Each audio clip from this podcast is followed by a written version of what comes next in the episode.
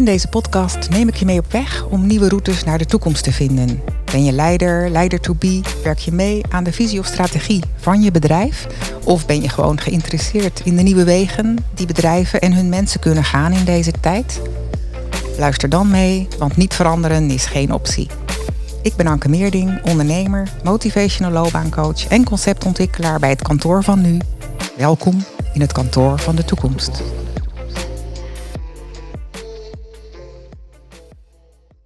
Mijn gasten zijn ondernemers uit het midden- of kleinbedrijf of inspiratoren. Zij kijken vanuit heel verschillende en onverwachte hoeken naar wat onze bedrijven en de mensen die daarin werken nodig hebben om te kunnen innoveren. Om jou te inspireren met nieuwe perspectieven en innovatie haalbaar te maken. Mijn gasten vertellen over de routes die zij volgen naar vernieuwing en innovatie en delen met jou hun waarden. En ze geven simpele stappen die tot innovatie leiden. Deze week heb ik Rob Willems. Hij is hoofddocent van twee masterprogramma's Management en Informatie en Pedagogiek aan de Hogeschool Arnhem-Nijmegen. Rob Willems is ook mede-eigenaar van het Bestuurs- en Beleidslab. Een onderneming die organisaties en netwerken van organisaties helpt bij strategische transities. Rob is een kunstenaar in het schetsen van perspectieven en het maken van scenario's voor de toekomst. Welkom Rob. Dankjewel. Ja, ik denk dat het een mooie intro is om ehm, jezelf te introduceren. Wie ben je? Kun je wat over je ervaring vertellen, zodat de luisteraars een idee hebben wie eh, Rob Willems is? Ja, dat is goed. Ik kom eigenlijk van origine kom ik van, eh, vanuit de wetenschap. Uh, ik heb altijd aan de Universiteit van Utrecht eerst en later de Universiteit van Nijmegen gewerkt. Maar altijd met één been, of eigenlijk misschien wel twee benen in de praktijk. Ik deed onderzoek, maar altijd praktijkonderzoek. En uh, ergens begin deze eeuw, zo alweer twintig jaar geleden, heb ik, heb ik, jou ook ontmoet bij Deloitte. Ja, ja. We hebben de migratie gemaakt naar Deloitte. En hebben we daar R&D gedaan, zeg maar. Uh, en daarna ben ik toch weer teruggegaan naar de uh, universitaire omgeving, omdat ik het wel. Ik vind het fijn om in een omgeving te zijn waar veel met kennis wordt gewerkt. En dat zijn universiteiten. En soms alleen iets te veel fundamenteel en te wetenschappelijk. Daar heeft de praktijk niet zo heel veel aan. Uh, maar ik hou ervan om die kennis juist toe te passen in de praktijk. Dus dat is waar ik uh, het, meest tot mijn recht kom, zeg maar.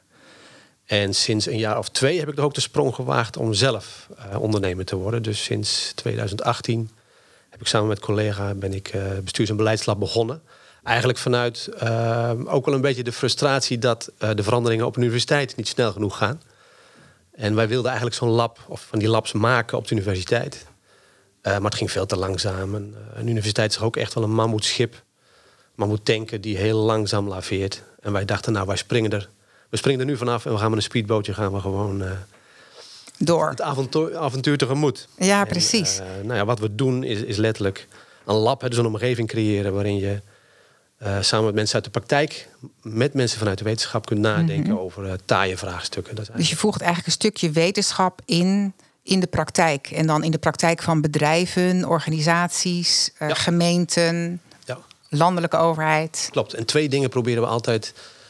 Twee vragen beantwoorden we dan het liefst. En de ene is op welke eh, eh, kennis kunnen we bogen. Hè? Dus, dus een beetje die wetenschappelijke component. dus Mhm, wat ja. is eigenlijk bekend over dit probleem? Mhm. En het tweede is eh, wat wordt er al aan gedaan?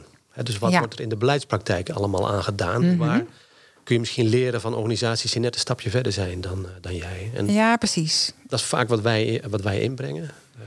Dus dan gaat het om lessons learned op andere plekken of Ja. best practices. Ja, ja, ja, ja. En eigenlijk is het precies ook dat wat we aan studenten altijd leren. Hm. In die management, eh, master management in inno- innovatie. Ja, Eh, op wiens schouders qua kennis eh, ga je dan wel staan? Hè? Dus dat is de theo- theoretische verdieping, zeg maar. precies. En eh, wat gebeurt er allemaal al? Welke initiatieven zijn er al in de landen? En misschien ook wel internationaal. Hè? Dat hangt een beetje van het probleem af. Is het typisch Nederlands, dan heb je daar niet zoveel aan. Maar vaak zijn de eh, problemen in Nederland helemaal niet zo, eh, niet zo specifiek. Dat is vaak ook het geval in andere landen. En dan kun je ook daar weer leren van hoe het, eh, hoe het daar aangepakt eh, wordt. Ja, precies. Zodat je niet het wiel helemaal opnieuw gaat uitvinden, maar dat je eigenlijk eh, start op bestaande kennis. Maar om tot innovatie te komen, ehm, kun je natuurlijk niet alleen bogen op kennis, op al bestaande kennis. En hoe, hoe kom je in dat gebied daarna? Ja, ja. Zodat je echt tot vernieuwing kan komen. Ja, ja, ja, en dat kan alleen maar door uit te proberen, bijna zeg maar. Want inderdaad, in de wetenschap hebben we dan in- inductie, noemen we dat met een duur woord, eh, en deductie. Eh, en dan, dan ga je van het kleine naar het grote, van het grote naar het kleine, maar allemaal vanuit bestaand.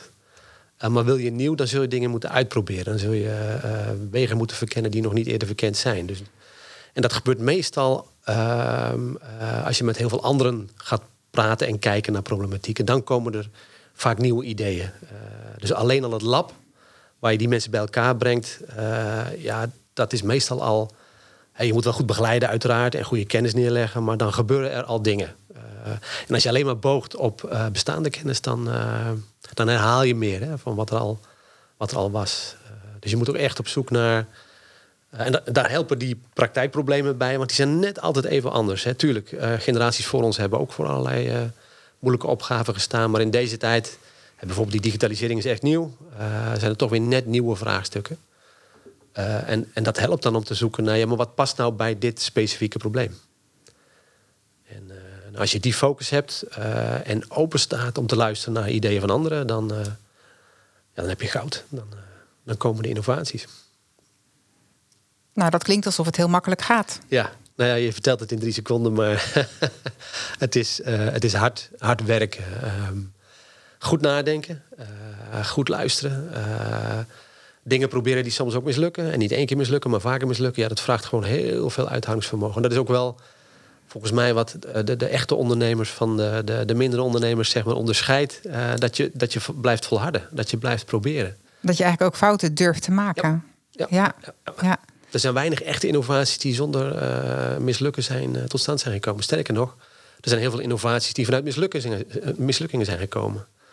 Heb je daar een voorbeeld van? Toevallig, nou ja, volgens mij is de, de, het röntgenapparaat daar een goed voorbeeld van. En daar was men helemaal niet naar op zoek. Maar bij het uitproberen kwam men erachter dat zoiets werkte. En uh, boem, dat was een innovatie. Uh, dus zo gaan innovaties ook. Onbedoeld, soms. Uh, maar op weg, op de weg van het uitproberen kom je dat soort dingen tegen. Ja. Er zijn natuurlijk heel veel bedrijven op dit moment die niet op hun gebaande weg door kunnen gaan. Of voor een deel niet, maar die echt moeten vernieuwen om überhaupt te overleven of om verder te kunnen als bedrijf. Ja. Um, wat zou je die bedrijven adviseren? Heb je daar ja. een advies voor? Ja, nou, dat, is, dat, is, dat, is, dat is een hele uh, lastige. Want niks is zo lastig als uh, op weg zijn naar iets en eigenlijk langzaamaan het gevoel krijgen: ik ben eigenlijk op weg naar niets. want er is geen toekomst, er ligt geen toekomst. En ik zie dat ook, ik zit ook deels in de politiek, ik zie dat dat daar ook gebeuren. Dat de transities die je moet maken, de bestaande partijen met de bestaande macht, die hebben het minst belang bij die transities. Dus die proberen zo lang mogelijk vast te houden aan, aan, aan wat ze nu hebben. Mhm. en, ehm, en ik zie dan werkelijk inderdaad ook dat sommige mensen die macht of dat wat ze gewoon zijn te doen niet los kunnen laten. En, uh, en dat, dat durven.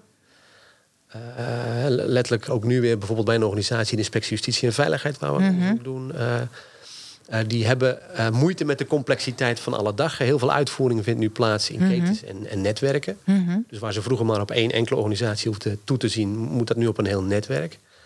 Nou, het erkennen dat dat zo is en het erkennen dat dat lastig is en vervelend is en niet in één keer goed gaat. Dus het accepteren, dat is misschien wel de eerste stap. Het, accepteren dat er eigenlijk vernieuwing nodig is. Hè? Dat je misschien hè, neemt op de reisbranche, maar dat, dat bepaalde dingen of minder vliegen of dat bepaalde dingen gewoon niet meer kunnen of veel minder kunnen. En dat je daar je hele, als je daar je hele bedrijfsfilosofie op hebt gebaseerd, dat dat eigenlijk anders moet. Um, en dat je niet denkt van nou ja, nu even wat minder, maar we gaan gewoon weer door. Uh, als die erkenning, die dat is de belangrijkste stap eigenlijk. Klopt, en dat gaat ver. Want we hebben toevallig voor de installatiebranche hebben we ook een keer toekomstscenario's gemaakt. Ja. Uh, en uh, toen hebben we in beeld gebracht wat dan uh, de, de beloftevolle werknemers zijn in die branche. En het bleek dat daarover praten nog niet voldoende was en dat er iets extra's moest gebeuren. En toen is er een theaterproductie gemaakt waarin daadwerkelijk zeg maar, de, de, de vader die het bedrijf overdeed aan zijn, aan zijn dochter, mm -hmm. dat werd in beeld gebracht. En je zag de worsteling van de vader. Die had zijn hele leven hier naartoe gewerkt. En dit was waar hij in geloofde. En dit was wat hij gebouwd had. Maar die installatiebranche moest anders. Mhm. Je zag die dochter proberen dat uh, aan het verstand te brengen van haar vader. En dat ging met heel veel moeite natuurlijk. En dat, dat, dat vond ik een hele mooie verbeelding van wat het soms is. Je, je om het dichterbij te brengen, om, om meer, om meer gevoel eraan te geven dat het ook werkelijk nodig is, die verandering. Ja. Want wat waren bijvoorbeeld de scenario's van uh, de installatiebranche? Ja, nou, we dachten daar eerst, we gaan scenario's maken voor uh, de toekomst van de installatiebranche in verhalen. Maar uiteindelijk zijn het soort beroepsprofielen geworden. Eigenlijk kwamen daar vier beroepsprofielen uh, uit. Uh, en die, die liepen van integra integrator, noemden we dat. De integrator, dat was zeg maar de installatiespecialist die het hele werk naar zich toe trok. dus niet meer de aannemer, niet meer de bouwaannemer, maar de installatieaannemer werd dan degene die het slimme gebouw uh, ging maken. En hij had de lead, dat was de integrator, tot aan zeg maar degene die uh, op zijn IKEA-achtig zeg maar uh, in fabriek of affabriek installaties maakt en ze dan gewoon plaatst daar waar ze of laat plaatsen waar, waar het nodig is. En er zaten nog twee tussenin, die ben ik even kwijt. Maar het waren dus beroepsprofielen voor de toekomst wat we gemaakt hebben uiteindelijk. Dat was wel grappig, daar kwamen we. Dat is ook weer zoiets, hè? Je, je, gaat op weg met de gedachte, we maken nu uh, vier toekomsten voor de installatiebranche. En dat hebben we met allemaal captains of industry gedaan. Maar uiteindelijk kwamen daar beroepsprofielen uit. Uh, zoiets van, ja, daar hebben we eigenlijk veel meer aan om te weten wat is dan uh, dat beroepsprofiel in de toekomst. Zodat de medewerker van de toekomst ja, de eigenlijk. medewerker van de toekomst. Ja. Ja, ja, ja. Omdat een medewerker maakt het werk en maakt die toekomst. Ja, ja, ja. ja, ja. En uh, die medewerker is er allerlei soorten. En, en smaken. Soms is die medewerker en directeur en, en, en beleidsmedewerker en alles tegelijkertijd. Dan heb je het meer over die integrator. Uh, maar soms is het ook een onderdeel van je, van je onderneming. En dat is goed om, te weten wat hij dan precies moet kennen en kunnen. Ook al omdat je het vaak in samenwerking met uh, de branche moet doen, met alle, alle opleiders, et cetera. Dus dan is het fijn om te weten, uh, wat hebben we nou nodig in de toekomst? Precies. En, en dan heb je eigenlijk eerst, um, dus je bent eigenlijk daar meer bezig geweest ook met een strategisch fit programma. Ja. Dat je eerst kijkt van nou, wat zijn nou de scenario's voor de toekomst van die installatiebranche. Ja. En dat je daarna kijkt van nou, wat is dan het beroepsprofiel van de medewerker? Uh, wat heb je nodig om bij die gekozen toekomst te komen. Ja. Ja. Dus heb je wel eerst die scenario's gemaakt, denk ik. Ja, ja, ja, ja. Nou, dit noemen ze de strategische fit inderdaad. Dus dat is wel mooi.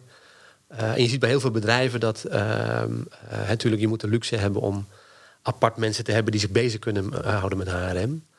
Eh, maar bijvoorbeeld op de universiteiten zie ik dat de HRM, dat werden veel te weinig strategische HRM-mensen. waardoor ja, de, de, de universiteiten een beetje de boot gingen missen op het uh, soort mensen wat ze in de toekomst nodig hadden. En dat is ontzettend belangrijk om te blijven kijken. Uh, wat vraagt die toekomst en wat voor soort mensen moeten we dus langzaamaan gaan recruteren. Om ja. te zorgen dat we voort kunnen met, uh, met onze onderneming. En Rob... voor de kleinere organisaties is het lastiger. Want, mm -hmm, ja.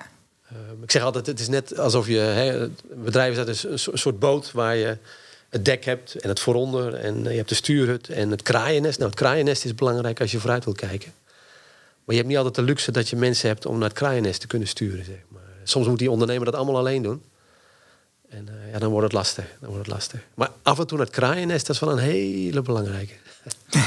Waar gaan we in godsnaam heen met deze boot? Ja, precies. Nu snap ik waarom ik van toekomststrategieën houd. Want ik heet Kraaienveld en mijn okay. familie heet het Kraaiennest. Dus uh... dat is de enige nu snap plek, ik hem. De enige plek met echt overzicht. Ja, ja precies. Ja.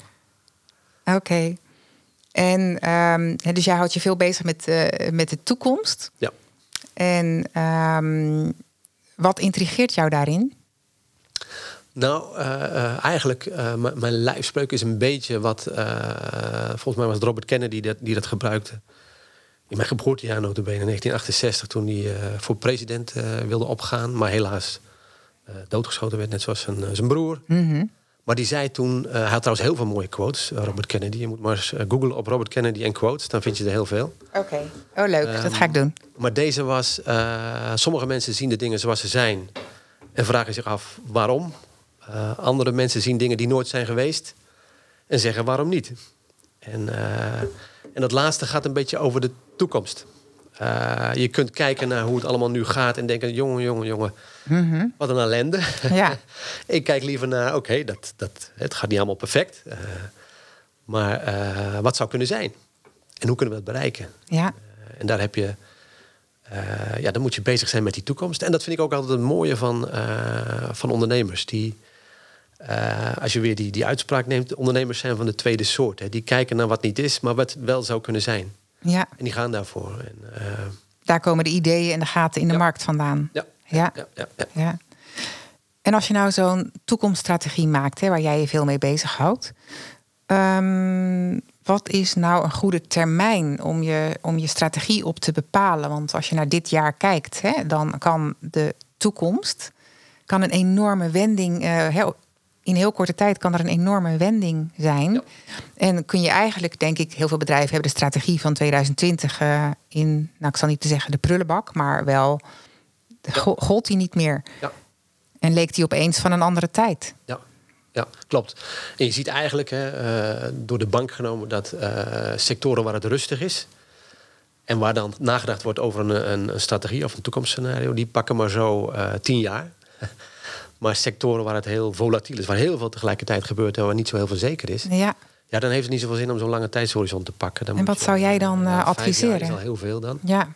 En wat je altijd moet doen is zoeken naar, hey, je moet altijd zoeken naar eh, trends en ontwikkelingen. Eh, en eh, de zekerheid daarvan bepaalt eh, of je het wat eh, meer naar voren kunt trekken. Of je dus een toekomst kunt be- beschrijven van een jaar of twee jaar. ja, Dan heb precies. je wat de zekere trends. Maar als er heel veel onzekere dingen zijn, dan kun je ze wat verder wegleggen. En dan heb je het over een jaar of vijf. En wat zie jij als zekere trend? Nou, digitalisering. eh, Ik zal je er niet over een jaar op bevragen hoor, maar Nee, ik vind dat wel grappig, want eh, eh, eh, je hebt ook van die trendwatchers zelfs, hè, geloof ik. Mhm. Ik vind het altijd heel knap hoe die zo zeker spreken over trends. Voor mij zijn heel veel trends ook vrij onzeker. Dat laat ook de afgelopen tijd veel zien. Ik verlaat me graag altijd wat meer dan op de wetenschap. Mhm. Eh, en in Nederland heb je heel veel adviesraden eh, die op sectoren zeg maar proberen. eh, dat is mooi, mooi gedaan in Nederland, vind ik. Hè. Je hebt adviesraden die adviseren zeg maar politiek en bestuur. Eh, en dan heb je het politiek en bestuur. Dat maakt eh, de planningen voor, eh, nou ja, meestal voor vier jaar, omdat het in de politiek nou eenmaal zo is in Nederland dat we voor vier jaar iets kiezen. Maar die adviesraden kijken vaak wel wat verder weg. En die kun je heel goed gebruiken. Hè. Dus de Wetenschappelijke Raad voor het Regeringsbeleid is een mooi voorbeeld. Maar ook de de Raad voor SER. de Leefomgeving, de SER.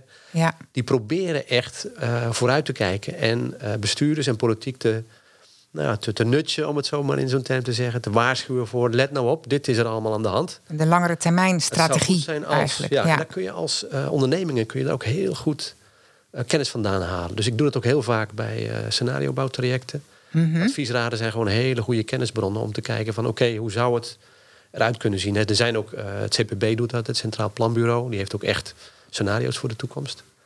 Eh, dus die kun je ook goed gebruiken. Maar je zult ze altijd weer specifiek moeten maken voor jouw sector. Eh, maar daar is wel heel veel goede informatie te halen. Ja.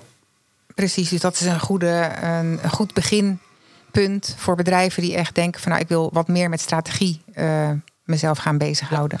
Kijk naar de sector waar je in zit. Mhm. En zoek eh, wie in die sector zeg maar, de, eh, zich bekommert om de toekomst. Eh, en elke sector heeft wel zo zijn. dan wel een adviesraad die daarop toeziet. En de Raad voor de Leefomgeving en Infrastructuur. En alles wat met infrastructuur van doen heeft. Ik zou zeggen, kijk daar. En dan heb je natuurlijk ook nog de brancheorganisaties. Daar vind je ook vaak wel goede informatie. Hè? Want als je, als je een goede brancheorganisatie hebt, die houdt zich bezig met, met de toekomst. Dat kan niet anders. Anders dan kun je niet de weg plaveien voor jouw branche. Eh, dus de BOVAG, om het zo te noemen, Ja, precies. die, eh, die doen dat. En, eh, dat is ook nodig. En de trendreden, Ja, dat is er ook eentje. Ja, we hadden de troonrede inderdaad.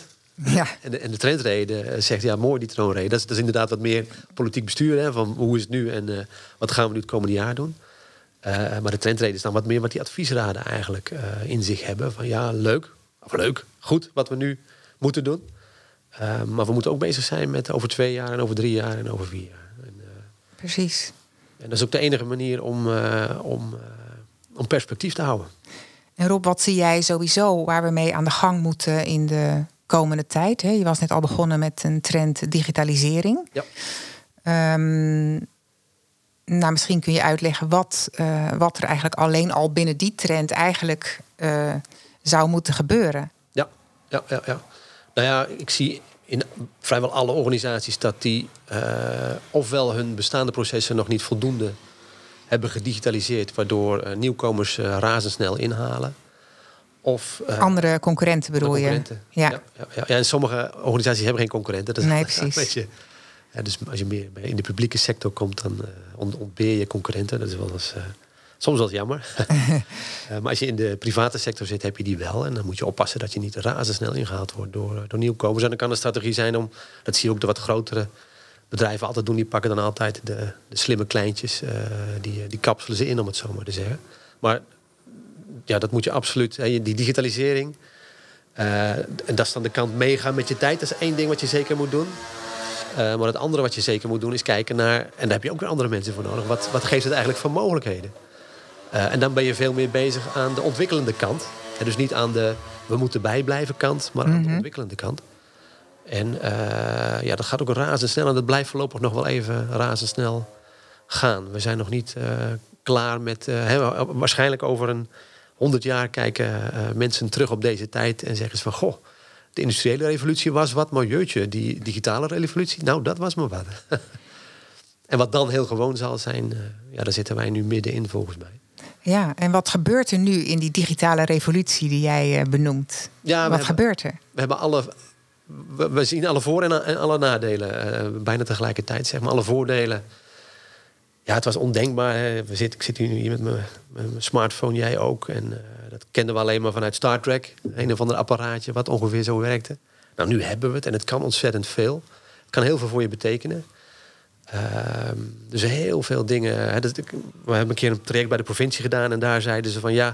En dat ging dan over de zogenaamde blauwe afdelingen. Dat waren de afdelingen die zich bezighielden met uh, de waterwegen en, mm de, de, wegen van de provincie. En die zeiden van ja, wij willen eigenlijk een soort cool blue uh, werkwijze willen wij hebben. Wij willen continu inzicht hebben in wat we doen, uh, wat onze contractnemers doen.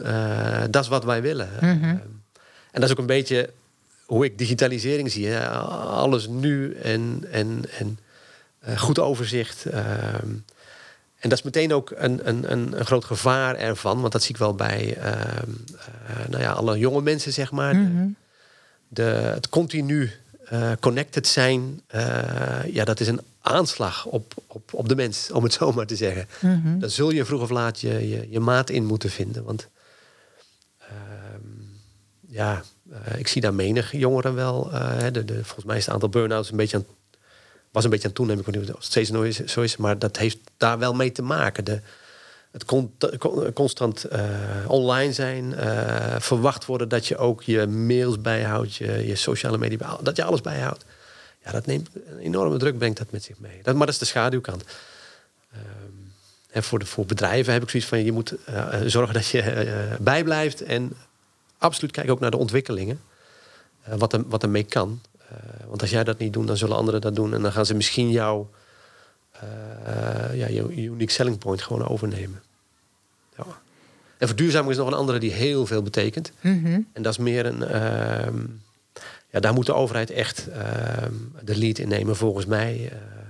Er was ooit een, eh, een hoogleraar, die heette, had een prachtige naam, Ben Dankbaar.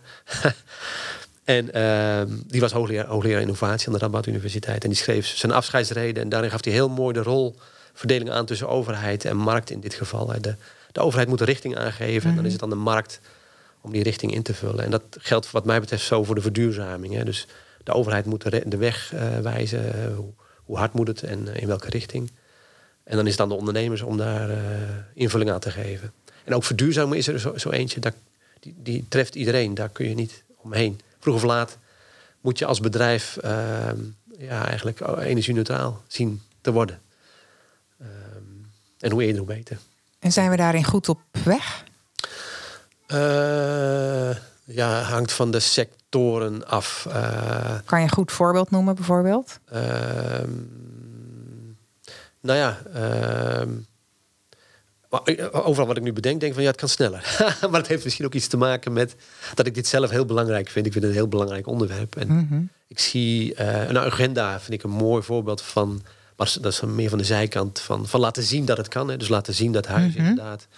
Voor uh, 30, 35.000 euro helemaal energie-neutraal gemaakt. Kunnen we ook, ook de, lastig te, te, lastige huizen, zeg maar, de oude huizen. Nou, dat vind ik mooie voorbeelden van uh, nou ja, mensen die laten zien hoe het kan.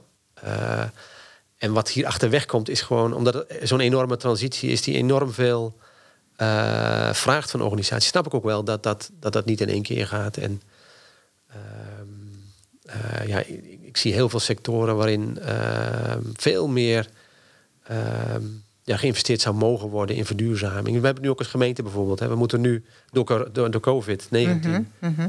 moet, de overheid, uh, die heeft eerst heel veel nu uh, gegeven om, om alles overeind te houden. Maar dat betekent wel een enorm begrotingstekort. Dus we moeten ook nu tegelijkertijd weer bezuinigen. Maar dit is volgens mij wel de tijd, uh, net zoals in de jaren 30, zeg maar, waarin de overheid juist moet investeren. Dus goede investeringen no regret investeringen zijn alle investeringen die vergroenen, wat mij betreft. Ehm, dus daar moet de overheid dan nog wat duidelijker die richting aangeven, zodat ondernemers ook de zekerheid hebben dat uh, het de goede weg is, om het zo maar te zeggen. Dat ze uh, niet straks met lege handen staan, hè. heel hard rennen en dan, en dan nou ja, een overheid vinden die daarin niet mee, mee opgaat en niet voldoende investeert. Nee, aan de andere kant uh, kunnen ondernemers ook zelf die lead nemen natuurlijk om ja. uh, die trend van duurzaamheid bijvoorbeeld uh, vorm te geven. Ja. Omdat zij sneller kunnen besluiten. Ja, ja, ja. Zie je dat ook gebeuren, dat ondernemers dat doen? die zijn er zeker. ik heb daar zelf niet naar gezocht. Ik zou nu meteen willen googlen naar van oké, okay, welke ondernemers zijn het dan? Ja. Daan Rozen schiet me nu te binnen. Dat is ook wel een, een innovator. Mm -hmm. Maar er zullen er vast andere zijn. Ik in er eentje in Wijk Beduurstede inderdaad. Ja, dat was wel een mooi voorbeeld van uh, de Heuga tapijttegels. Mm -hmm. Wijk Beduurstede is waar ik woon overigens. Ja, ja. Daar kwam de directeur van dat bedrijf vandaan. Mm -hmm. Dat was in de jaren negentig al. was een beurs, beursgenoteerd bedrijf. En in de jaren negentig besloten die al... Want de tegels die ze toen hadden waren uitermate uh, vervuilend. De Heuga tapijttegels van toen, van de jaren negentig. En toen besloot hij al... ik wil het eerste beursgenoteerde bedrijf zijn... Uh, wat energie-neutraal wordt kun je nagaan in de jaren negentig. En dat is hem langzaamaan gelukt. En dat is hij nu? En dat is hij nu, inderdaad, ja. En uh, nou, dat zijn mooie voorbeelden van ondernemers die van binnenuit... en die kunnen dat inderdaad... vraagt wel wat hoor, want hij had dus wel zijn, zijn, zijn, zijn raad van commissarissen... en zijn aandeelhouders zeg maar mee te krijgen in die enorme ambitie. Uh, maar dat is hem wel gelukt. Ja. En dat zijn wel mooie voorbeelden. En in die zin kun je soms als ondernemer gewoon echt, echt het verschil maken... Uh, moet je wel de financierders aan je kant uiteindelijk krijgen. Want het vraagt wel natuurlijk enorme. Absoluut, ja. Ja. En Rob, jij bent specialist in scenariobouw. Um, kun je uitleggen hoe dat in elkaar zit? Ja, nou, er zijn verschillende uh, methoden uh, voor scenariobouw. Mm -hmm. uh, de meest aansprekende vind ik altijd de scenariobouwmethode... die ook een beetje de, de normatieve kant noemen dat in de wetenschap... maar de hoe je het wil hebben kant meenemen. Hè? Want je kunt hele clean, mooie scenario's beschrijven. Dat doet CBB een beetje hè? op basis van trends en ontwikkelingen. En dan de belangrijkste op een as zetten en de meest onzekere. En dan heb je vier mogelijke toekomsten. Mm -hmm. Dan ga je een beetje uit van, uh, van, uh, van de belangrijkste trends en ontwikkelingen. Dan ga je een beetje what if. Ja, en, en, precies. Eigenlijk de vraag waar elke politicus van zegt... Van, ja, dat is een als-dan vraag, daar ga ik niet op in. maar dat vind ik juist heel erg belangrijk. En voor een ondernemer is het noodzaak, zeg maar. Maar ik ben meer wat van de scenario's die uh, ook sturen. Sturend zijn in wat je zou willen dat de toekomst. Mm -hmm. Ja. Uh, en dan is uh, backcasting vind ik altijd een mooie, omdat je dan eigenlijk twee toekomsten tegelijkertijd eerst probeert te beschrijven. Eentje waarin alles wat je nu doet nog veel beter gaat, of eentje waarin alles wat je nu doet ja, te gronden gaat. Mm -hmm. En dan ben je eigenlijk op zoek naar succes- en faalfactoren. En die beide, dat zijn eigenlijk spiegel, spiegels van elkaar. Hè? Spiegeltjes van elkaar. maar dan beschrijf je ook met name een gewenste toekomst omdat je in die ene met de uh, succesfactoren beschrijft wat het zou moeten zijn volgens jou. En zodat je er positieve sturing aan kan geven. Ja. En dat, het, dat je zelf stuurt in de richting van de gewenste toekomst. Precies, precies. En dat vind ik altijd een hele mooie. Moet je wel oppassen altijd. Uh, maar goed, er zijn altijd voldoende. Als ik, als ik voor een groep sta en ik verdeel de groep in, in uh, wie wil er bezig zijn met een gewenste toekomst en wie met een, een ongewenste toekomst of een, een faalscenario. Dan zijn er altijd positieve mensen en wat minder, minder positieve mensen. En dan heb je altijd twee groepen. En, uh, de minder positieve mensen zullen kritisch genoeg zijn om de, de juiste vragen te stellen. Positieve mensen zeg maar met hun voet op de grond te houden. Uh, Klein Orkest zong ooit eens uh, in een van hun liedjes met het hoofd in de wolken en de voeten op de grond. dat is precies wat je moet doen bij zo'n bij zo'n sessie. Hè. Dus een deel moet je laten gaan en laat alles maar komen. En een ander deel mag heel kritisch zijn. En dat moet je ja, precies. Zodat je niet um, droom... Niet van die droomscenario's krijgt waarvan je denkt van nou geweldig, ja. alleen waar is de werkelijkheid precies, gebleven? Precies, precies. Ja, ja, ja. En goede ondernemers, hè, uh, die dromen meestal ook wel realistische dromen. Want uh, ja, elke ondernemer weet dat als je losgezongen raakt van de praktijk, dan, ja, dan gaat het hem niet worden. Precies, maar nu komen veel ondernemers toch in een soort snelkookpan uh, terecht van verandering. Ja, zaten ze al min of meer. Ja, door die, door die grotere trends die jij noemt. Ja, en ook hè, omdat we eerst in de crisis zaten en toen uit de crisis kwamen. En toen mm -hmm. moesten we eigenlijk razendsnel uh, bijbenen. Nou, toen kwam COVID. En dit heeft ons ook weer een reflectietijd gebracht, zeg maar. Maar nu is eigenlijk het moment om... Uh, ik zag er ook wel programma's van, uh, van MKB Nederland volgens mij... Om nu goed te kijken naar ja, wat is nu echt nodig? Wat moeten we nu echt willen veranderen? En wat is een weg die we echt niet meer willen moeten begaan? En, en als je nou die vraag beantwoordt? Nou ja, er zijn en volgens mij zag ik het in het staartje staan. De reisbranche was zo'n branche die in dat opzicht echt onderaan stond. Daar zul je echt hele innovatieve dingen moeten doen. Wil je daar nog overeind blijven? Ehm, Heb jij daar ideeën voor op? Oeh, de, de, de, de reisbranche. Nou, ik heb een aantal ondernemers zelf gesproken die in de, al in de crisistijd, mm bijvoorbeeld een makelaar heb ik toen een keer gesproken. En die zei: ja, ik ben toen echt gaan zitten. Het gaat nu heel slecht. Eh, de huizenprijzen of de huizenverkoop uh, dondert helemaal in elkaar wat ga ik nu doen? En die is toen echt op een niche gaan zitten. En dat is eigenlijk wel.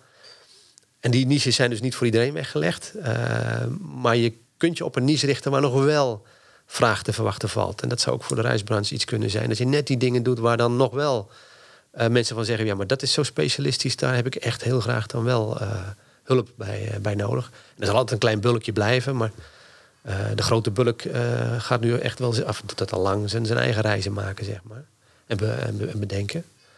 Um, maar goed, die stond ook al onderaan in het lijstje van ja, welke bedrijven moeten nu misschien wel echt goed na gaan denken of ze nog wel toekomst hebben. Uh, andere hè, die nu bovenin stonden, de supermarktketens, die stonden nu bovenin. Uh, dat vond ik dan ook wel weer grappig. Dat is ook wel logisch vanuit COVID-19. Als, als één branche het mhm. goed gedaan heeft, dan is die het logisch. Mhm. Ehm, maar ook daar zijn wel uh, trends en ontwikkelingen. Als je het bijvoorbeeld over die verduurzaming heeft, hebt. Uh, ja, dan moeten supermarktketens echt wel uh, op hun tellen gaan letten volgens mij. Want als we willen in Nederland dat kringlooplandbouw, om eens wat te noemen, ook echt een, een kans krijgt, dan is de supermarktbranche een van de eerste die daar serieus naar moet gaan kijken. Om mm -hmm. te kijken of ze, nou ja, daarin ook iets willen betekenen. Want anders dan denk ik toch dat ook anderen misschien daar dan weer in die niches gaan, gaan springen. Mm -hmm. Goed, de supermarkten zijn groot. Dat zijn dus typisch van die bedrijven die dan die kleine bedrijven ook wel weer uh, aan boord kunnen, kunnen nemen. Precies, dat je een kleine start-up eigenlijk incorporeert, zodat je eigenlijk zelf versneld kan innoveren. Ja. Ja. Ja, ja, ja. Dat is voor grote bedrijven, ik zie dat vrij veel gebeuren. Voor grote bedrijven, uh, ja, weet je, grote bedrijven hebben gewoon goede structuren, structuren staan. En dat heeft mhm. voordelen. Uh, nou, heel veel voordelen van uh, continuïteit mhm. en, en, zekerheid voor personeel, dat soort zaken. Maar het heeft ook nadelen. Het duurt allemaal wel wat langer. en dan is het soms handiger om van die bootjes van de mammoetdenker uh, naar buiten te gooien en te zeggen van oké. Okay, eh, dat is de snelste manier eigenlijk om kleine, om start-ups te incorporeren. In een grote onderneming. En heb je daar voorbeelden van, Rob? Ja, volgens mij deed Alliander deed dat. ik weet niet hoe, ver Alliander nu is in zijn innovaties, maar die was echt een bewuste strategie ook. Om, uh, om anderen dan alleen, alleen zelf zeg maar, de innovatie te laten maken. En dat echt over te laten aan, uh, aan kleine bedrijfjes.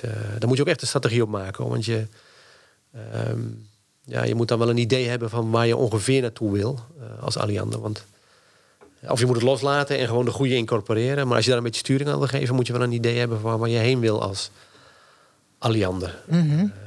als netbeheerder in dit geval wat, welke toekomst past dan? En dan ben je weer mooi, uh, kun je weer mooi kijken bij zeg maar die adviesorganen. Die kijken echt wel naar hoe de energiesector in Nederland eigenlijk er over de, in de toekomst uit zou moeten kunnen zien. Mhm. Dan kun je op basis daarvan kun je weer je positie bepalen. Dat is ook weer voor die kleine start-ups ook weer van belang. Dat ze weten van ja, waar gaat deze sector ongeveer naartoe? en dat houdt je dus ook weer met je voet op de grond. Als je gaat nadenken over, gaat dromen over oké, wat voor bedrijf zou ik willen zijn, in dit geval in de energiesector. En ik zit zelf toevallig ook in een, in een in het bestuur van een energiecoöperatie. Dat is ook zo'n zo'n zo'n ja, belangrijke partner in de energietransitie. De idee is van als we mensen in steden en dorpen meer verantwoordelijk maken voor hun eigen energie. En maken dat ze ook zelf kunnen delen in de, in de winsten die daarvan komen. lees energiecoöperaties met leden. En dan gaat de energietransitie misschien ook sneller. Dan gaan mensen er ook achter staan. Dan hebben ze namelijk iets aan te winnen. Mm -hmm. Nou, dit is ook zo'n voorbeeld van uh, uh, weten. 2013 was het geloof ik toen we hem oprichten. De, de, ook uit frustratie overigens. Het is altijd een goede bron om iets nieuws te beginnen. En er kwamen geen windmolens bij ons in de buurt. En hadden iets van, nou weet je wat, dan gaan we gewoon zelf aan de gang vanaf de grond af. En dan beginnen we met zonnepanelen. En zo zijn we begonnen met onze energiecoöperatie. Uh, maar toen wisten we wel dat dit ook wel toekomst had. We wisten dat dit eraan zou gaan komen. Uh, ook weer omdat we goed ingelezen waren in al die stukken die uh, adviesraden hadden geschreven voor, voor de regering. En dat vind ik wel een, een, een, Wat zijn nou mooie stukken, Rob, die jij geschreven hebt? Want de luisteraar heeft daar geen idee van. Dus ik vind het wel leuk om. waar heb jij nou materiaal voor geschreven en scenario's voor geschreven? Ja. Nou, degene waar ik dan, uh, noem ik er een paar. Ik, lang geleden alweer, maar voor de gemeente Nijmegen. Mm was heel leuk, want toen schreven we voor de, de, de toekomst van Nijmegen was in 2000, mhm. Nijmegen in 2015. en dat is inmiddels alweer ver achter de rug. Ja. Maar toen hebben we ook weer uh, vier mogelijke toekomsten van Nijmegen beschreven. Mhm. En die hadden we verbeeld, vond ik wel heel mooi in kijkdozen. dus raadsleden in dit geval, die, daar, daar schreven we ze voor. Die konden echt in een grote kijkdoos kijken en daar zagen ze het Nijmegen van 2015. Maar dat is wel een mooi idee ook voor ja. uh, ondernemingen. Om te verbeelden inderdaad. Hè? Want ja, het helpt ja. heel erg om te verbeelden wat je, je kunt schrijven. Mm Veel mensen lezen, maar heel veel mensen tegenwoordig al helemaal niet meer. Die lezen niet meer. Dus die zullen op een andere manier moeten verleiden om... Het is echt visueel. Te kijken naar jouw toekomst. En tastbaar, ja. Ja, en een kijkdoos was een, was een goede manier. Dat vond, ik, dat vond ik een mooie. Die voor de installatiebranche vond ik wel een mooie. Omdat we daar eigenlijk een traject ook gingen... Zoals in Nijmegen, van we gaan nu vier mogelijke toekomsten beschrijven. Maar dat werden eigenlijk toekomstige beroepsprofielen. Dat vond ik ook wel een hele mooie eh, verandering. Ehm, en een mooie wenk. En wat ik ook nog wel een mooie vond, een hele andere, ehm, was voor het ministerie van Buitenlandse Zaken. Uh, ten tijde van ehm, de onderhandelingen eh, over de brexit. en toen hebben we nagedacht over, oké, wat moet Nederland nou eigenlijk doen gedurende de brexit-onderhandelingen? En wat staat ons allemaal te wachten en welke strategische handelingen zouden we kunnen doen als Nederland? En welke partners in Europa moeten we gaan zoeken bij bepaalde ontwikkelingen in die Brexit-onderhandelingen? Om ervoor te zorgen dat we ja, voor Nederland zo goed mogelijke uitkomst uit die Brexit-onderhandelingen krijgen. Dat was heel leuk, want dat hebben we uiteindelijk gedaan in, in simulatiesessies met uh, hoge ambtenaren vanuit Europa van destijds. Die waren niet meer in dienst nu, maar die waren net uit dienst. Maar die konden natuurlijk nog wel heel goed. Uh, die wisten hoe de verhoudingen in Europa lagen. En ook met journalisten eh, hebben we dat gedaan. Eh, eh, van de correspondenten onder andere. En die zijn in de huid van Frankrijk en Duitsland en nou, Zweden, et cetera, gekropen. En toen hebben we gesimuleerd hoe de reactie zou kunnen zijn van die landen op de brexit-onderhandelingen. En wat dat dan betekent voor, voor Nederland. Nou, dat is een mooie manier om scherp te krijgen van... om echt te anticiperen. Ja, om te anticiperen. En die simulaties, dat is eigenlijk wel iets... Oh, dat doen we overigens ook heel veel en al, al jaren in de daar komt het ook een beetje vandaan, moet ik zeggen, in de rampbestrijding en crisisbeheersing. Dat is ook zo'n mooie. Mhm. En voor het Radboud UMC nu bijvoorbeeld uh, doen we elke maand reality checks, zoals dat mhm. heet, mhm. met het crisisteam. En dat is niks anders dan, dat noemen wij gesimuleerde crisiservaring opdoen. Dus je bereidt je voor op crisis, je bereidt je voor op de toekomst, zou je bijna kunnen zeggen. Door gesimuleerd jezelf in een crisis te brengen. En doe je dat ook voor de landelijke overheid? Uh, ja, nu uh, voor de inspecties, maar dat is meer een onderzoek. Uh, dat is een beetje ook, als je van de universiteit komt, uh, dan moet je ook nog steeds wel, word je geacht. en zo worden wij vaak nog wel gezien om onderzoek te doen. Natuurlijk heb je vele vormen van onderzoek en we proberen het altijd een beetje naar die, die vernieuwende onderzoeken te trekken, waarin je veel meer in dialoog met respondenten op zoek gaat naar antwoorden. Ehm, maar nu voor de, het ministerie van Inspectie hebben we ook nagedacht over hoe moet nou die inspectie omgaan uh, ja, met, die, met die uitvoering die steeds meer in, in ketens en netwerken plaatsvindt. En mm nagedacht van, hebben gereflecteerd op, op oude casussen. Uh, hè, van hoe is het toen gegaan? En als we nu in gesprek gaan met ondertoezichtstaanden en experts, wat voor feedback kunnen die geven aan de inspectie om te zeggen van nou, misschien zou je de volgende keer zo kunnen proberen. Mm Om vervolgens in sessies met experts dan ook echt te verkennen van en hoe zou dat er dan uh, uit kunnen gaan zien als we dat wat meer doortrekken naar de toekomst. Hoe zou die mhm. inspectie in de toekomst er dan uit moeten of kunnen gaan zien. En, uh, ik had nooit wat met toezicht, maar uh, uh, het grappige is dat, ehm, dat is het mooie van, van als je je bezighoudt met meer methodekennis, scenario bouwen in dit geval, dan kom je overal. En je moet ook, heel snel invreten in allerlei materie. En ik heb de waarde van toezicht nu van dichtbij meegemaakt. En het heeft echt wel waarde, zeg maar. Vroeger had ik altijd zoiets van, ach, dat toezicht, dat is allemaal met mensen die meekijken en die moet je weer verantwoorden. Maar daar gaat echt ook wel een, eh, een, een belangrijke functie, eh, kan een belangrijke functie van uitgaan. Mhm. Als je tenminste ook uh, mee kunt bewegen met het veld waarop je toeziet, uh, zeg maar. Nou, dus bedrijven die ook zelf toezichthouders hebben, Zorg Mhm. dat ze ook echt bijdragen aan eh, het bedrijfsbelang. Eh, Aan vernieuwing en aan eh, kwaliteitsverbetering. Juist, ook dat. Ook dat hè. Toezichthouders zouden bijna wel misschien degene zijn, moeten zijn... die in het Mhm. kraaiennest af en toe zitten... en tegen de mensen in de stuurhut zeggen van... joh, eh, wij zien wat... eh, Ja, je ziet gewoon wat er in de praktijk gebeurt als Ja. toezichthouder natuurlijk. ja, ja, ja, ja. Neem nu bijvoorbeeld de BOA's. Die zien, die zien wat er gebeurt. Ja, ja, ja en, dat is, en dat is relevante kennis. En, Ja, en, daar, en daar kun je je voordeel mee doen. ja. Eh, alleen moet je dan wel ook af en toe in dialoog met... eh, en niet alleen maar verantwoorden. Eh, Nee, precies. je moet echt in dialoog met die mensen en op zoek gaan naar van oké, welke, welke dingen worden dan gezien en zijn dan relevant voor ons bedrijf en, of organisatie en eh, wat zouden we dan moeten veranderen Mhm. om eh, nou ja, voorbereid, zijn, eh, voorbereid te zijn op de toekomst. Precies. En ik wil nog graag even toe naar eh, scenario bouwen voor bedrijven. Ehm, hoe, eh, hoe doe je dat nou? Hoe bouw je nou dat op? Ja, wat ik dan toch eh, als ik eh, eh, een bedrijf zou zijn, ehm, en dat is iets wat je eigenlijk makkelijk kunt doen, ook in strategische sessies, die, die backcasting methodiek. Ik weet niet of mensen de film Back to the Future kennen. En dan met name Back to the Future 2 is dat, geloof ik. Maar die kan je op internet vinden. Precies, waarin Marty McFly de overal speler steeds vanuit een, een, een toekomst terug gaat naar het verleden om te zorgen dat hij het weer corrigeert, om het zo maar te zeggen. Nou, dat is eigenlijk wat je met backcasting doet. Precies. Je brengt jezelf in een, eh, dan wel een hele vervelende toekomst, dan wel een hele mooie toekomst. Allebei is heel mooi om tegen elkaar af te zetten. En dan ga je weer terug naar het nu en dan vraag je je af, oh, ja, wat moeten we nou zeker wel doen en zeker niet doen om eh, nou, die vervelende toekomst af te wenden en die, en die mooie toekomst eh, na te gaan jagen. En als je dit doet, met, ook met vreemde ogen, Mhm. zou bedrijven ook echt uitnodigen om, om, om haal mensen naar binnen die jouw bedrijf goed kennen, maar ook eh, de sector goed kennen. Eh, of haal professoren naar binnen die zich bezighouden met jouw sector en nadenken over hoe zou het moeten. Mhm. Eh, want die brengen absoluut meerwaarde in, in die sessies waarin je in dialoog met elkaar grip probeert te krijgen op, jouw op jouw toekomst. En waarom heb je dan mensen van buiten nodig? Ik merk dat ehm, het is enerzijds een beetje vreemde ogen eh, dwingen. Hè. Dus we hadden het helemaal in het begin van het gesprek over die ondernemers die eigenlijk maar doorgaan op de weg waarin ze altijd geloofd hebben. Mhm. Eh, nou, heel vaak zie je dan dat mensen van binnenuit het niet meer over het voetlicht gebracht krijgen. Dat het echt anders moet. en daar helpen gewoon frisse, vreemde ogen. En met name ook ogen met een enig gezag. hè. Ik bedoel, hangt een beetje van af waar dan eh, het gezag gezien wordt. Maar een professor is meestal toch ook wel iemand waarnaar geluisterd wordt. En eh, nou ja, eh, dat heeft echt een, echt een functie. En ik, ik vind het ook altijd heel mooi om te zien. Dat zie je ook bij de Master Management Innovatie. Ehm, juist doordat je mensen uit andere sectoren bij elkaar brengt, eh, zie je het effect van vreemde ogen. Hè, oh, gaat het bij jullie zo? Nou, dat lijkt een beetje op zoals wij het zo daar gedaan hebben. Maar wij realiseerden ons dat het ook zo kon.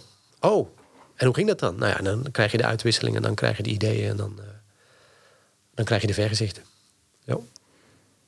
Wat zijn nou jouw eh, vergezichten voor eh, Nederland?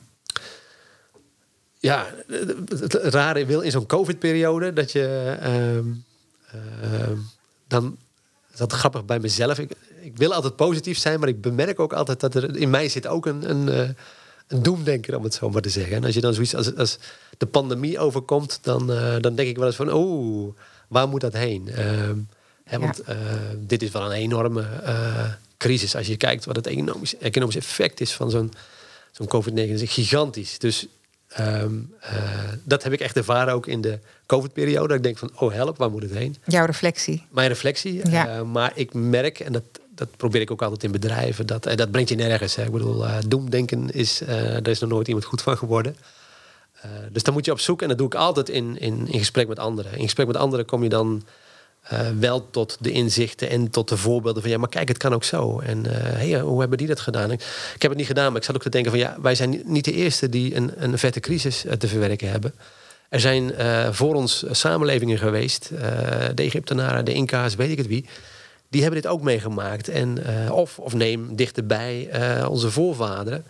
Eh, de Spaanse griep eh, in, in, in 1918 was dat, geloof ik. Eh, die, die sloeg wel fors toe. Maar ook daar zijn ze uitgekomen, om het zo maar te zeggen. En, dus ik geloof heilig in de veerkracht van, van, van de mens.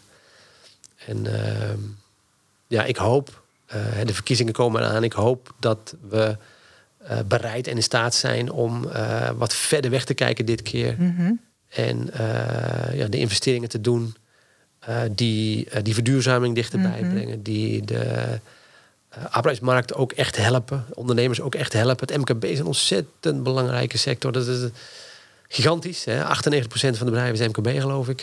Las ik in een cijfer. Mm -hmm. Ja, doe daar iets voor. Dat is de motor. Mhm. Dus ik hoop, ik hoop op Ja. dat soort steun. In dit geval wel vanuit de overheid. Om dan gewoon heel goed uit die, uit die COVID-19-crisis te komen. En ja, voorbereid, nog meer voorbereid op die toekomst uh, verder te gaan. Ja. En wat zou jij bedrijven individueel um, adviseren als je zegt van nou drie tips voor vernieuwing voor bedrijven? Welke zou je ze dan willen geven? Ja. Um, ja, ik zou zeggen, um, uh, dwing jezelf om in dat kraaiennest uh, te klimmen. En vergewis je dus, uh, en daar zijn die adviesraden mooie voorbeelden van wat de, wat de bedoeling en de toekomst van de bedoeling van jouw sector is. Uh, dat is één. Uh, twee, doe dat samen met uh, de mensen die jouw bedrijf dragen. Want uh, het is ontzettend moeilijk als je zelf wel dat kraaiennest ingesprongen bent en gezien hebt hoe het anders moet. En dan dat dek opholt en zegt: jongens, jongens, jongens, het moet nu anders. Dat, dat gaat dus niet werken. Dus Mhm. je, moet, je moet ook echt zorgen dat je de mensen daarin, daarin meeneemt. Dat je van binnenuit mensen meeneemt en kijk nou. Uh, kom mee dat kraaiennest in en zie. Uh, en, en, en, en er ook warm van. Hè. Ik bedoel, het zijn ook mooie vergezichten uh, vaak. Um, ja, en dan uh, durf dan ook los te laten. Want dat is wel een hele belangrijke. je moet op enig moment, als je dat kraaiennest in geweest bent, als je met elkaar gezegd hebt van oké, dat is die, die toekomst die we, we, willen gaan najagen, dan moet je het ook echt doen. En daar horen nu eenmaal ook vervelende besluiten soms bij. Hè. Dus als je erachter komt dat je mensen nodig hebt die je nu helemaal niet in huis hebt, dan moet je daarop gaan werven. En dan uh, als mensen die aan boord zijn zeggen van ja, dat is eigenlijk mijn toekomst niet, dan moet je ook afscheid nemen van elkaar. En, mm -hmm. uh, nou, dat zijn wel hele grote beslissingen inderdaad. Ja. ja. ja. En Rob, um, jij bent ook hoofddocent Master Management en Informatie aan de HAN. Ja. Um, jij uh, organiseert ook, je begeleidt natuurlijk een heleboel studenten en organiseert ook bijeenkomsten. Ja. Um, hoe begeleid je die studenten bij innovatie en kun je daar wat meer over vertellen? Ja, uh, dat doen we door uh, onderzoeken te veranderen uh, in, in, in twee woorden. Mhm. Mm -hmm. Dus die studenten gaan aan de, aan de, aan de slag met een praktijkvraagstuk. Mm. Dus we vragen aan, het zijn meestal allemaal managers, van oké, okay, zoek iets in jouw praktijk wat je heel graag wilt veranderen. Mm -hmm. En vervolgens gaan we dat al onderzoekend veranderen. En uh, dan begint het met een contextanalyse, wat, wat, wat, wat academisch om het zo maar te zeggen. Mm -hmm. Maar dat, wij merken dat het heel erg wel uh, vaak de managers helpt. Uh, dus wat ik ze aanreik is wat ik net zeg. ga eens kijken welke kennis er dan allemaal te halen is over dat vraagstuk. Ga eens Precies, kijken wat er allemaal ja. aan ontwikkelingen al mm -hmm. is ja. op dat onderwerp. zorg dat je de mensen die je nodig hebt, je partners in crime om die verandering te maken, zorg dat je die aan boord hebt. En ga dan samen al onderzoekend veranderen. En ze hebben, nu, ze hebben nu dit jaar allemaal um, hun uh, onderzoek gedaan. Dus ja. zij gaan dat natuurlijk uh, binnenkort presenteren. Ja. Um, kan jij alvast wat uh, vertellen? Wat, wat zijn de innovaties die, die jouw studenten nu hebben ja. bedacht? Ja. Op 15 of 16 oktober dan, dan hebben we een middag waarin we met elkaar bij elkaar komen. Door COVID natuurlijk weer gelimiteerd. Uh, maar goed, dan komen we bij elkaar op de hand en dan wordt er verteld over uh, de innovaties, de impact van het onderzoek, om het zo maar te zeggen. En ik heb uh, twee studenten mogen begeleiden. De ene zat in de jeugdzorg en daar is een um, beroepscode. Um, maar zij merkt dat die beroepscode eigenlijk gewoon niet leeft binnen de professionals van de jeugdzorg. En zij is aan de slag gegaan uh, met uh, die professionals om, uh, om te kijken van waar ligt dat nou aan en hoe kunnen we dat verbeteren. En zij gaat het product, de beroepscode tolk, gaat zij waarschijnlijk in de markt, markt zetten. En zij is eigenlijk zelf die tolk geweest. Dus met veel kennis van de beroepscode en met casuïstiekbespreking heeft zij de brug geslagen tussen de werkelijkheid, de praktijk en die beroepscode als beroepscode tolk. Nou, zij heeft het idee om, om beroepscode tolken op te gaan leiden in, uh, in jeugdzorgorganisaties. Dus dat is een mooie, een mooie innovatie. Zeker. En de, en de andere is van iemand in de gehandicaptenzorg. Uh, en daar hebben ze eh, domotica, zeg maar. Hè, om op, in de, Ja. nacht, in de nacht Mhm. op afstand, zeg maar, eh, eh, nou, te, te, te, te- toe te zien op eh, alle gehandicapten die dan slapen. Ja. En die een goede nachtrust moeten hebben. Mhm. En zijn gevoel was dat dat veel te veel systeemgericht was. En veel te weinig gericht was eh, Op de mens. leefwereld, op die, op die mens zelf. Ja. En hij heeft ook weer met eh, eh, proeftuinen... eh, Mhm. is hij de gesprekken aangegaan met alle mensen... en heeft hij gezegd van hoe kunnen wij nou die, ehm, eh, die mensen waarvoor we het doen... beter in beeld hebben. Dus dat we bij de overdracht Mhm. niet die hele technische overdracht met elkaar doen... maar de meer mensgerichte overdracht. Van hey, let op Joost. Joost heeft dit en dit meegemaakt. Mhm. Het zou goed zijn als. Ehm, en ja, dat is ook iets wat hij eh, eh, er waarschijnlijk doorgekregen heeft. Hè, want dit is ook altijd iets wat gebeurt in organisaties. Mhm. Waarbij die studenten dan wel, of die managers wel, steun moeten krijgen van de rest van de organisatie, van het bestuur. Mhm. En het ziet dan uit dat het bestuur eh, van zijn organisatie zegt: hier moeten we mee verder. We moeten inderdaad de weg op dat we die eh, gehandicapte mensen waar we op toezien, dat we die veel beter in beeld hebben. En eh, niet alleen maar vanuit het systeem. Mooi, mooi Rob. Ja. En de bijeenkomst heet Meet and Learn. Ja. En ze zijn 15 en 16 oktober. Ja. Ehm, en daar, daar presenteren de studenten hun onderzoek. En is het ook eh, te bezoeken voor luisteraars? Eh, we hebben volgens mij, eh, maar dat komt door de COVID. Ik weet niet hoe beperkt de toegang is, maar op de Meet and Learn staat in ieder geval neem geïnteresseerden mee. dus het is op de Groenewoudseweg eh 1 in, in Nijmegen. Eh, En de informatie is te vinden op eh, www.han.nl. ja, en dan als je dan zoekt naar de Master Management en Innovatie, dan vind je vast eh, deze presentaties. Ja. Want je kunt wel ja, de nieuwste innovaties horen Ja.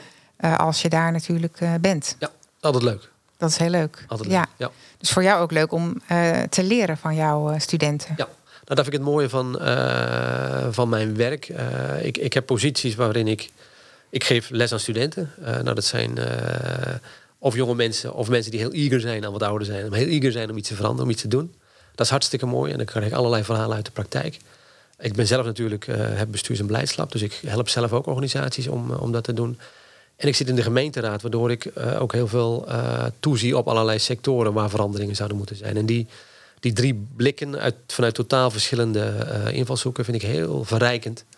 Want daardoor heb ik en een overview, maar ook eh, heel veel insight information om te weten eh, ja, wat zou kunnen werken voor eh, nou, bijvoorbeeld voor jeugdzorg, weg- en waterbouw, whatever. Ja.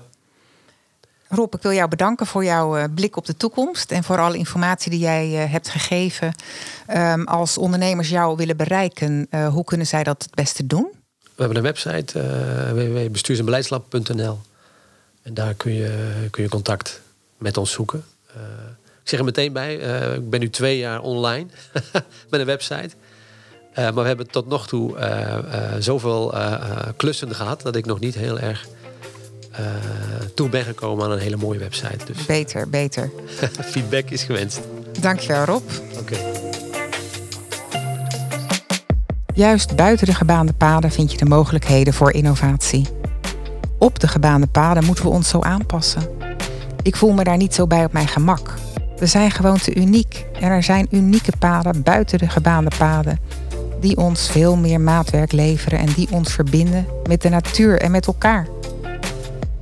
Ik denk dat innovatie de mensheid helpt unieke oplossingen te vinden. Als die positief worden ingezet en niet de natuur verwoesten, want dan, dat keert zich tegen ons en dat zie je nu gebeuren. En mensen helpt weer in verbinding te komen met elkaar, kunnen we bouwen aan een positieve toekomst. Je kunt groot denken en klein beginnen. Met deze podcast wil ik bedrijven en hun mensen inspireren groot te denken en handreikingen en stappenplannen geven om klein te beginnen. Innovatie hoeft gewoon niet moeilijk te zijn. Met deze podcast wil ik bedrijven in het midden- en kleinbedrijf innovatietips geven en mijn e-book de Innovatie Toolbox aanbieden. Met daarin een zeven stappenplan hoe je jouw medewerkers leert zelfstandig te innoveren. Zo leer je voorop te lopen in je markt en creëer je meer succes, groei en winst. Zo is innovatie niet alleen high-tech, maar ook goed voor mensen, water en groen. Door wendbaarder te worden, leren we omgaan met onzekerheden en vinden we nieuw perspectief. Zo is innovatie geen eenmalige actie, maar een duurzaam en integraal onderdeel van je bedrijfscultuur. Dat merken je medewerkers, maar dat zien ook je klanten. Zo ben je wendbaar en kunnen je bedrijf en je medewerkers flexibel meebewegen met de ontwikkelingen. Ik geef ze je cadeau. Download het e-book www.hetkantoorvannu innovatietoolbox. Innoveer en vergroot je bestaansrecht. Ik wens je voor nu een hele mooie dag. Dank voor vandaag en tot volgende week bij de gloednieuwe podcast van Kantoor van de Toekomst.